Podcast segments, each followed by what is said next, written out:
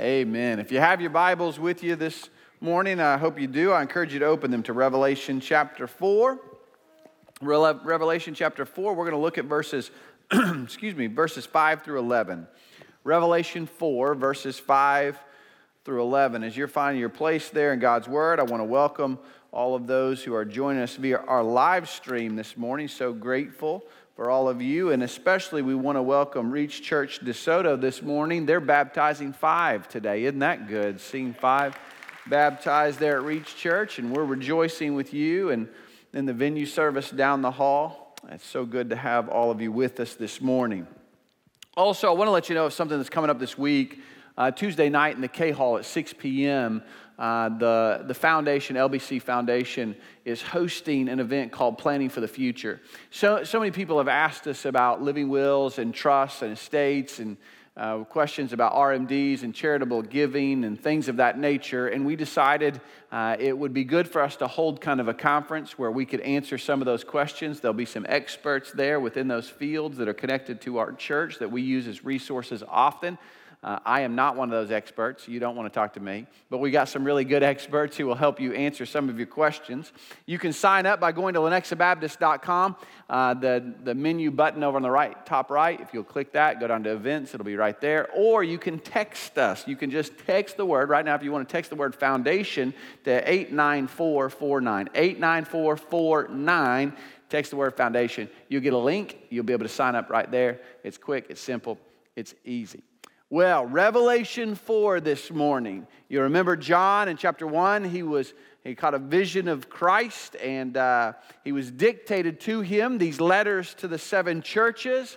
And then, as we studied last week, there's an open door into heaven. It's Christ who invites John, come up here, and he gets to see future events before they occur. And he's ushered into the very presence of God. And we saw there this throne of God standing, this rainbow, Christ or God presented with this rainbow, a reminder of God's faithfulness and his, his promises to the nation of Israel.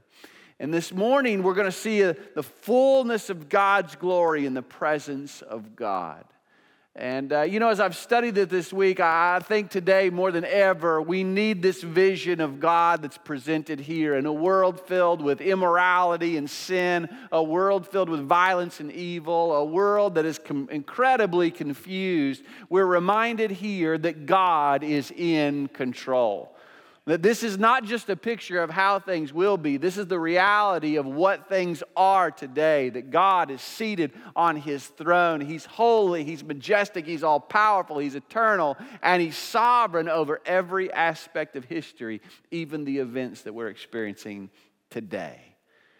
So, we're going to get a picture of God in all his glory, but we're also going to get a picture of how man is intended to respond. These 24 elders will fall we get a picture of man is intended to respond to God in light of his glory. So let's pray together, then we'll work our way through this text. Father, we thank you for your word that reveals who you are.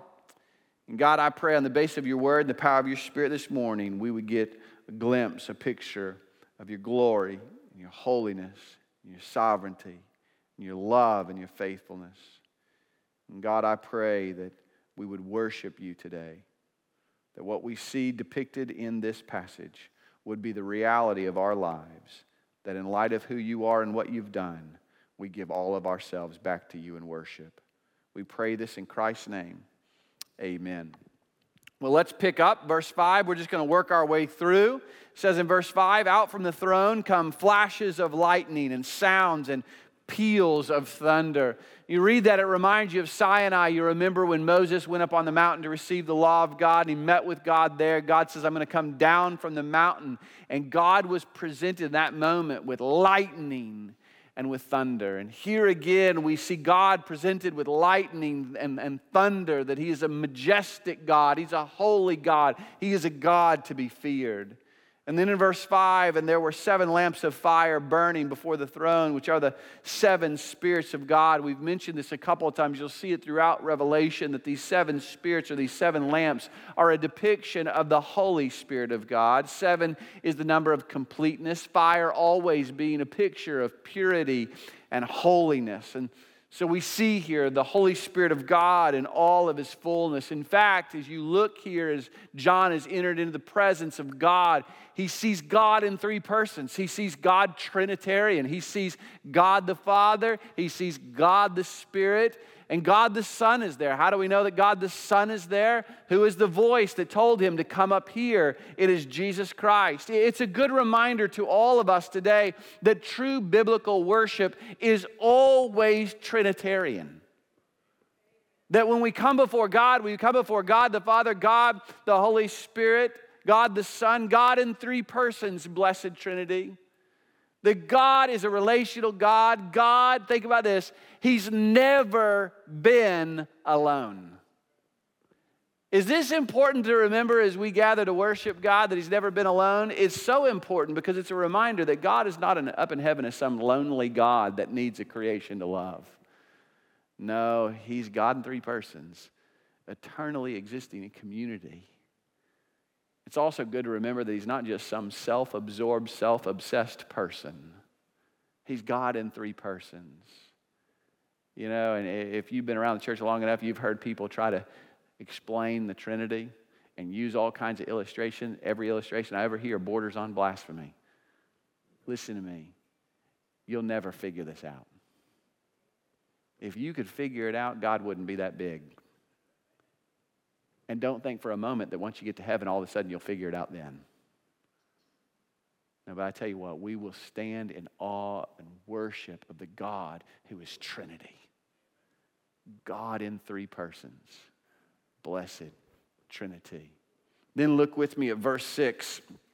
And before the throne, where there was something like a sea of glass, like crystal in the center, and around the throne, four living creatures full of eyes in front and behind. So you see this sea of glass like crystal, and it creates a form of separation, a, a visible representation of God's holiness. I think the idea here is that God's not a God who in heaven he's just got people crawling all over him. No, there's a separation. He's holy, he's totally set apart. Uh, you know, at Sinai that I mentioned earlier, what they do, they created a barrier. They actually put up a fence, didn't they? To remind the people, you don't, don't get too close. In the temple, there was what? There was a thick veil. And here, even in heaven, there's this picture of a glassy sea, reminding us that God is totally set apart. And then look at verse 7. The, there's these four creatures. The first creature was like a lion, the second creature like a calf, the third creature had a face like that of a man, the fourth creature was like a flying eagle. There's a lot of speculation as to what these four creatures represent. In my opinion, these four creatures represent all of creation gathered before God in total worship. Often in Scripture, we see these animals that are listed here as a representation of all of creation. Uh, in Psalm 8, when the psalmist says, What is man that thou art mindful of him, or the Son of Man that you've created him? Yet you've made him a little lower than God, and you've crowned him with glory and majesty, and you make him rule over the works of your hands, and you put all things in subjection to his feet. And then it describes all things, meaning all of creation. It says, All sheep and all oxen, and the beasts of the field, and the birds of the air, and the fish of the sea, and whatever passes through the depths of the sea. O Lord, our Lord, how majestic is your name in all the earth.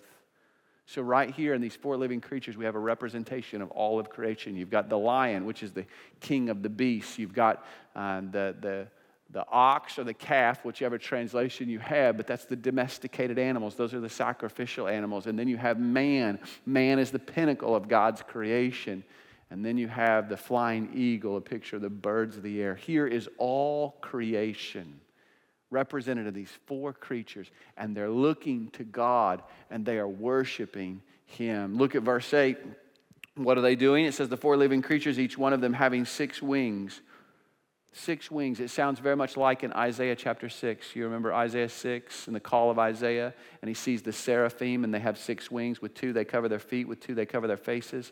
And with two, they fly. These wings are a demonstration of worship, and they have full, they're, says these four living creatures are full of eyes around and within, and day and night they do not cease to say, Holy, holy, holy is the Lord God Almighty, who was and is and is to come.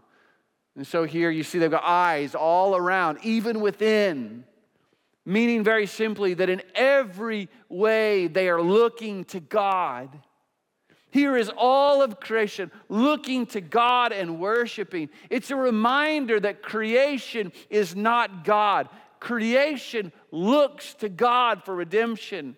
You remember Paul wrote in, in Romans chapter 8 for the anxious longing of creation waits, waits eagerly for the revealing of the sons of God. For the creation was subjected to futility, not willingly, but because of him who subjected in hope that the creation itself will be freed from its slavery to corruption into the freedom of the glory of the children of God.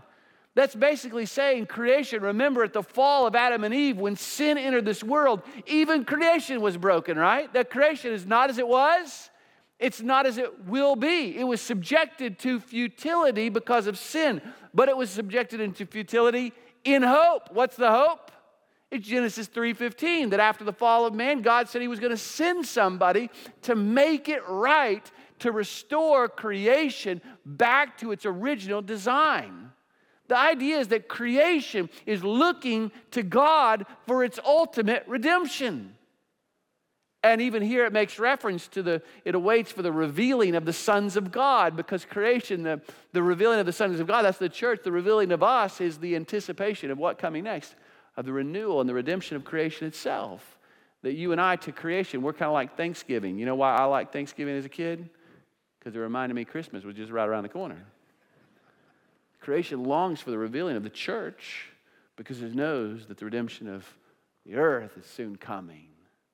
So creation knows it's not God. Here we see in these creatures, they're worshiping God. They, they, they long for a day, as, as scripture says, when the mountains will sing and the trees will clap their hands and the lion will lie down with the lamb. So here's creation and these four creatures. They're worshiping God, and night and day, what do they say? Holy, holy, holy. That He is the thrice holy God because He's God the Father, God the Son, and God the Spirit. You know, the holiness of God is the only attribute of God that's repeated. I believe because the holiness of God is the one attribute of God that most fully communicates who He is. He's completely set apart, totally untainted by sin and evil. He's perfect set apart. He's holy. And then he is, it says they sing, He's Lord God. That Lord God, that's the covenantal name for God. In the Greek, it's, it's Adonai Theos. In the Old Testament, it would have been Yahweh. It's the covenantal name of God. This is a reminder that this is the God of Abraham, Isaac, and Jacob. This is the God that is not distant or aloof, but he's involved in creation, acting in creation and in history to bring about the redemption of man. He's the Lord God. And then it says he's almighty. In Hebrew, it's El Shaddai, it's mountain, that, that his power is unmatched, and no one can stand before him, no one can oppose him, no one can prevent him from accomplishing his purposes. He is almighty. And then he's finally worshiped as the one who is who was and is and is to come, meaning he's eternal. He transcends time. He's, he's sovereign over history. He's the Alpha and the Omega. It is His story. He started it in the beginning, God created. And He is the one who will bring it to its conclusion in accordance with His perfect will and plan. He is sovereign over every aspect of history. So here is all creation represented in these four living creatures looking to God and worshiping Him because He's the thrice holy God. He's God in three persons, blessed Trinity always existing in eternal fellowship. He's holy, He's totally set apart. No one can compare to the glory and the perfection of God. He's the Lord God, He's the God of Abraham, Isaac, and Jacob, the God who is faithful to His promises. He's almighty. No one can oppose Him, no one can stop Him. He is eternal, He is sovereign over history. And then you see in verses 9 through 11, all of creation in the presence of who God is, is worshiping God.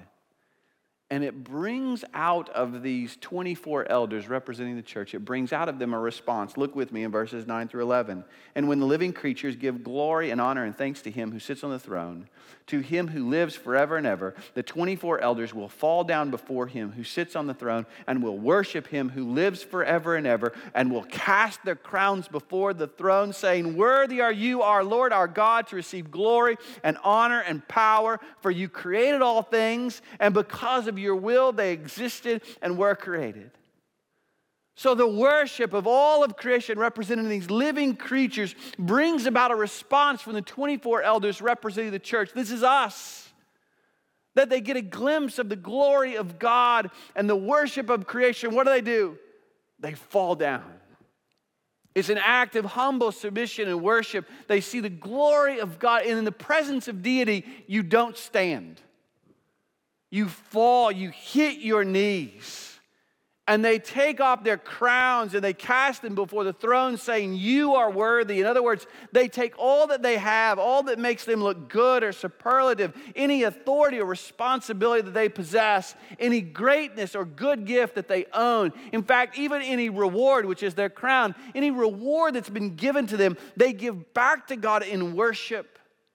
That in light of his glory and his greatness, his holiness and his majesty, in light of all that he has done, they give all of themselves back to God in worship because he and he alone is worthy.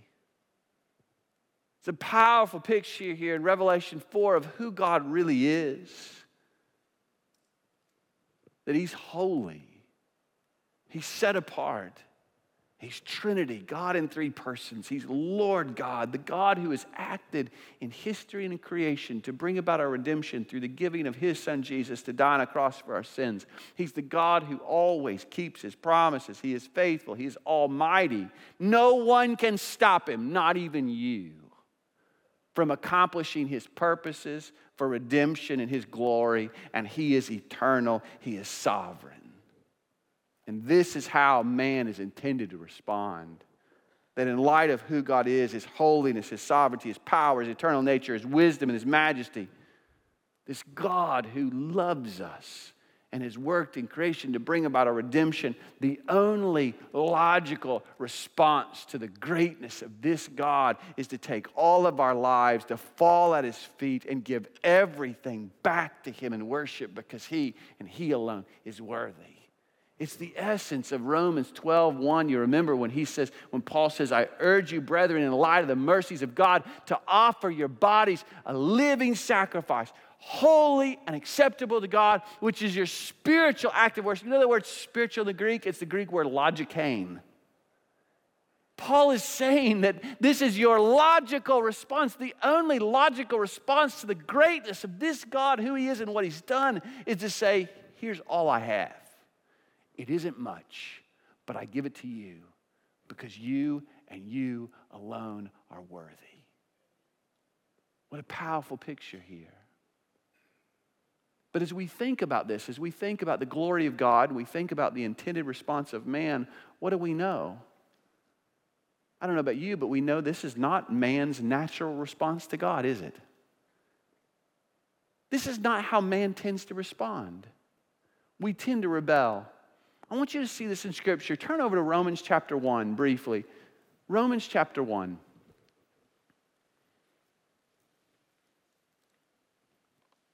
Because we think about this, we think about who God is and His glory and His greatness, and we think about man, how He's intended to respond, and then we think about how our world in general responds. Why don't we worship? Why doesn't the world in general worship the glory of God? Paul tells us in Romans chapter 1, verses 18 through 23, the verse I believe will be on the screen if you want to look there, but if you've got your Bible, I would encourage you to do that, to open your Bible.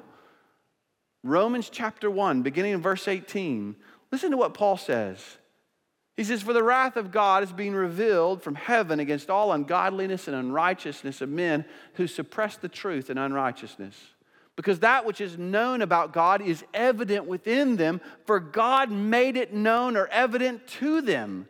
For since the creation of the world, his invisible attributes, his eternal power and divine nature have been clearly seen, being understood through what has been made, so that they are without excuse. For even though they knew God, they did not honor him as God or give thanks, but they became futile in their speculations, and their foolish hearts were darkened. Professing to be wise, they became fools and exchanged the glory of the incorruptible God for an image in the form of corruptible man, and of bird and four footed animals and crawling creatures. Paul says right here that God has placed a knowledge of himself in every one of us. There's a knowledge of God in every one of us, and He's also revealed Himself in His works and in His Word. That's the essence of Psalm 19. The heavens are telling the glory of God, their expanse is declaring the work of His hands. Day to day pours forth speech, night to night reveals knowledge. There is no speech nor their words. The line has gone out through all the earth. In them he has placed a tent for the sun, which is as a bridegroom coming out of its chamber. It rejoices as a strong man to run its course. It rises from one in the heavens, and its circuit is to the other end of them, and there's nothing hidden from its heat. That's the glory of creation, declaring the glory of God. And then it goes on in Psalm 19 to say, The law of the Lord is perfect, restoring the soul. The testimony of the Lord, is sure, making wise the simple. The precepts of the Lord are right, rejoicing the heart. God has revealed himself in creation, he's revealed himself in his word. So he's put a knowledge of himself inside every one of us. He's revealed himself in his creation and his word, meaning every time you saw a sunrise,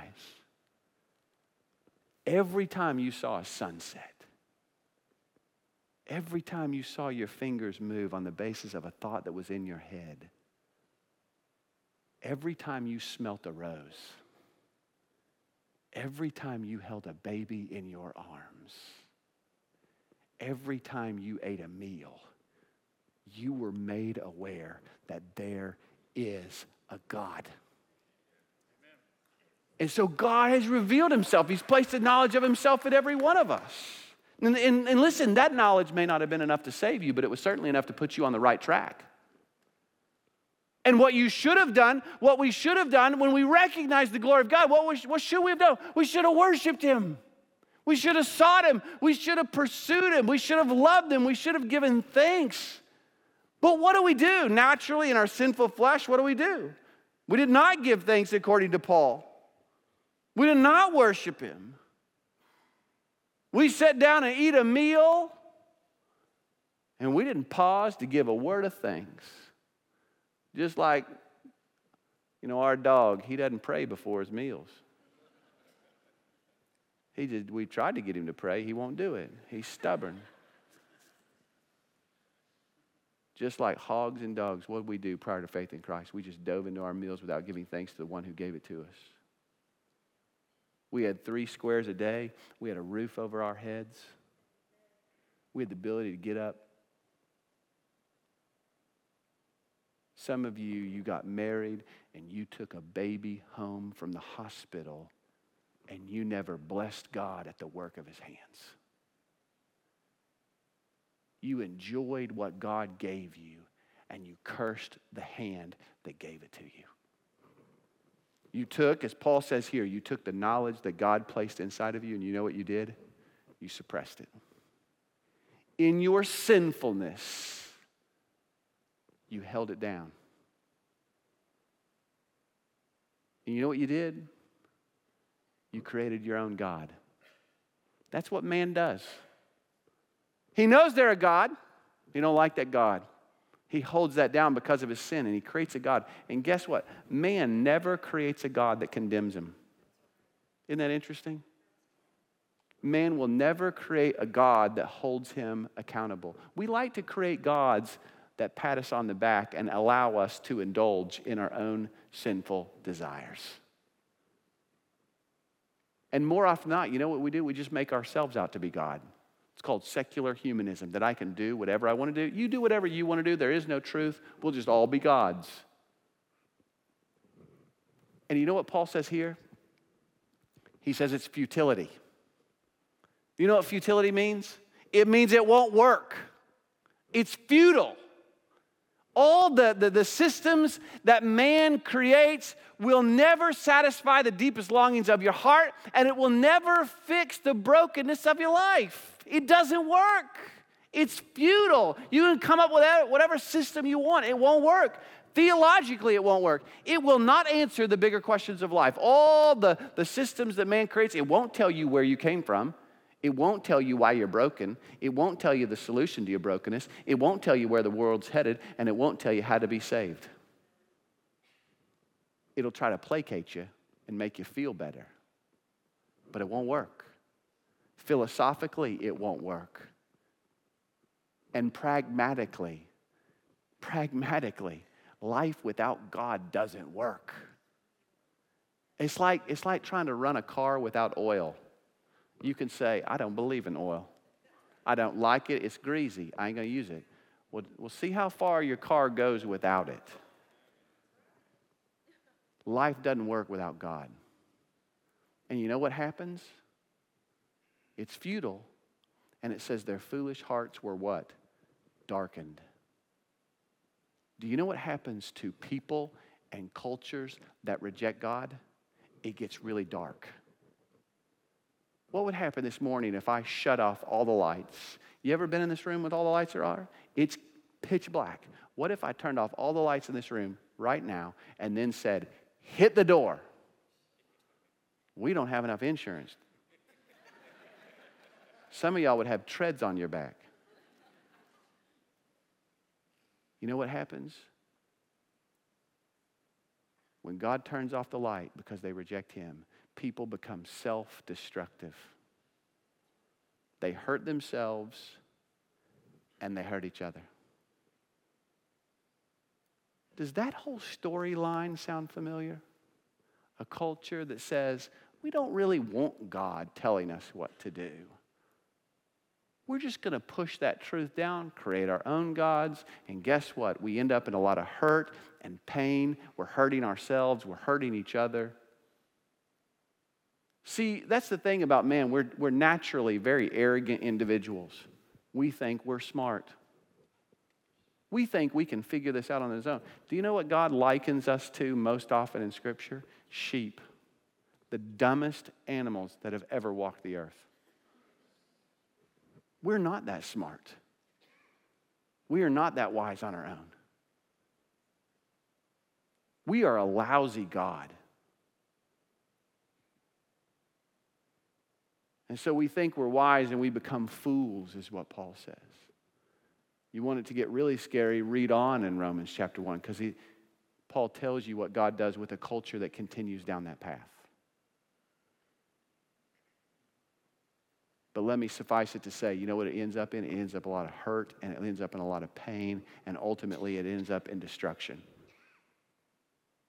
And some of you are here this morning and you know there's a God. You know it. God has placed a knowledge of himself inside of you. You know it. But you have said, I don't want him because I don't like feeling guilty. I want a God who lets me live however I want to live. And you have followed that God and you've left yourself in a place of brokenness and hurt and futility and darkness. And you know you're there this morning and you're saying, What do I need to do? The first thing you need to do is recognize today that you're a lousy God and I'm a lousy God. You know why? Because we're sinners. Every one of us in this room have been infected by the sin of Adam and Eve. We're broken to the very core. And what else do you need to do? Scripture says not only recognize you're a lousy God, but repent. See, sooner or later, you need to get sick and tired of being sick and tired and headed down a path following sin that leads to hurt and pain and recognize I don't want this path anymore. I don't want to go my way anymore. And you turn and you trust in Jesus. It's called repentance and faith and you recognize that the only solution to the brokenness of your heart is something that we call the gospel the good news that God saw you in your lost condition and in your brokenness, and He so loved you, even though He is sovereign and holy and just, and He could have let all of us die and just go to hell. He loved us so much, He sent His Son to die on a cross for your sins, so you don't have to keep going down that path anymore so that you could be freed from the slavery of sin and corruption and death, and you could be freed under the path of God that leads to life and joy and fellowship and peace. But you got to recognize your sin and you got to turn towards Christ and you got to trust in Him. And then when you know Him, when you know who God is and you know what He's done through His Son Jesus, you know what you do? You take all of your life and you lay at His feet. And you say to Him, You are worthy of everything. All my life, I lay it at your feet. Do you realize that's the church? We're getting a picture right here in Revelation 4 of what the church is intended to do and who the church is intended to be. That we're just a people who saw the glory of God and trusted in Christ. And we worship Him with all of our lives. And you know what we do according to Paul in Ephesians chapter 1? We are a view, the church is a view to the administration suitable to the fullness of the times that is the summing up of all things in Christ. Very simply, it means that we as the church give the world a sneak preview of what we will do one day forever in heaven. Isn't that good? That the world says, What will heaven be like? And we say to them, Come down here to 87th and Lackman. And we'll give you, we're not a perfect picture, but we'll give you a sneak preview. Because you know we are? We're a diverse group of people. We come from all different nationalities and backgrounds male, female, black, white, young, old, KU, K State, a few MU, we let them in too. But what are we? We're all on the same footing, aren't we? Because we're all sinners whose eyes were open to the glory of Christ and what God had done for us. And we trusted in Him.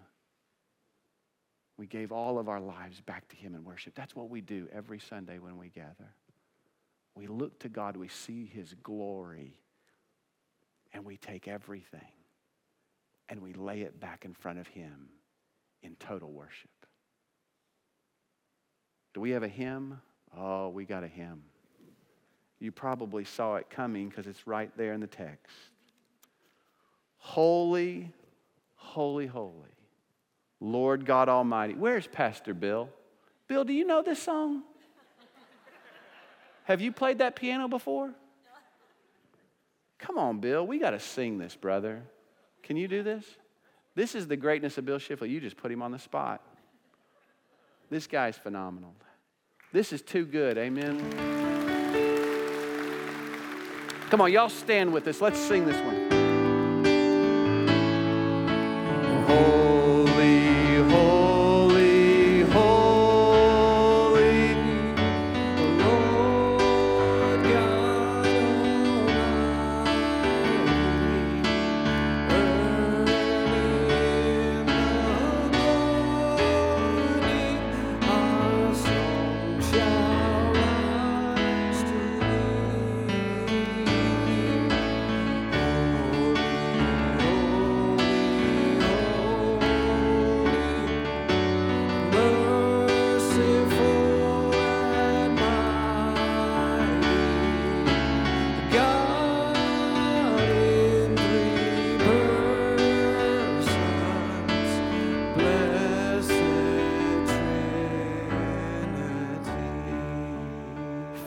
We recognize you as holy this morning, far more holy than we can possibly imagine. And in light of your holiness, we see the depth of our sin.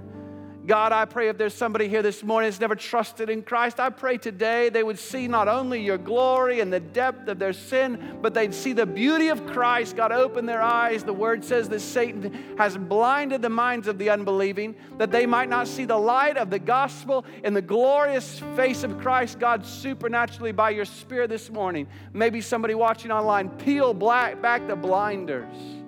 Let them see Jesus. And I pray, in light of who He is and what He's done, they'd run to Christ and fall on their knees and give all of their life back to Him. That they might know your salvation and your freedom. God, for those of us that do know you, may this be the attitude of our life. Holy, holy, holy, Lord God Almighty. We pray this in Christ's name. Amen. We're going to give you an opportunity to respond this morning, just like we do every week, because guess what? The Word of God is intended to be responded to. If God is moving on your heart, maybe you have questions about salvation. We have pastors here who would love to talk to you about how to know Christ. Maybe you'd like to unite with our church family, become a member of Lenexa Baptist Church. Maybe you just want to pray here at the altar. This is your time. Know this. You will never regret obeying Jesus. So you respond as we sing.